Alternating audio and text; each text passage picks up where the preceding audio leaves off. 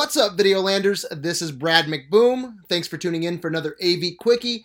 And if you like this Quickie, give it a thumbs up, subscribe to the channel, leave a comment, and show some love. All right, guys, the word on the street is that Aquaman 2 is shit. Not surprising.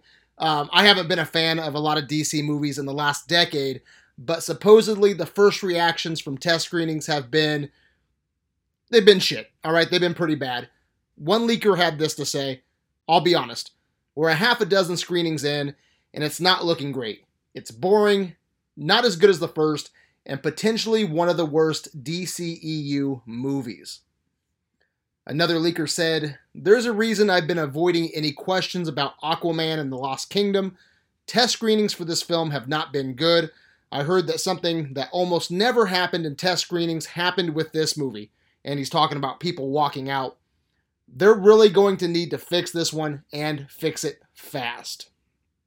And then we have this is one of the bad things about being a scooper. I don't want to shit on movies, but at a certain point, when people know there have been a lot of test screenings, our silence becomes pretty telling. I like Wan. He's talking about the director. I know he's had a rough time on this one. I hope it all works out. And My Time to Shine Hello a leaker that I've quoted in the past that's got a lot of stuff right said, I heard Aquaman 2 is horrible.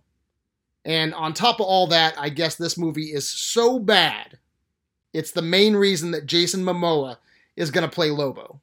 I guess Jason Momoa and James Gunn decided, let's move on from this dumpster fire and you play Lobo because Aquaman 2 sucks. Which I think that's awesome if they got Jason Momoa to play Lobo because if that rumor's true, that's perfect casting. But just a rumor. So, yeah, this does not sound good. If these leaks are true, and I'll be honest, it wouldn't surprise me if this movie sucks. Like I said, I haven't been a fan of DC since, or DC movies in the last decade. First Aquaman wasn't great. It was okay. Um, I gave it a middle of the road review. Overall, not a big fan. Regardless, though, I bet Aquaman tanks at the box office. First one made a billion bucks. I don't see in this climate, I don't see Aquaman 2 making a billion bucks. DC's struggling, the Flash is struggling. It's a it's a fucking disaster. Shazam 2 made I think it was like 130 million worldwide. Fucking disaster. Black Adam made like 400 million worldwide. And that's with the biggest star in the fucking world, The Rock. You put Dwayne Johnson in your movie. You put The Rock in your movie.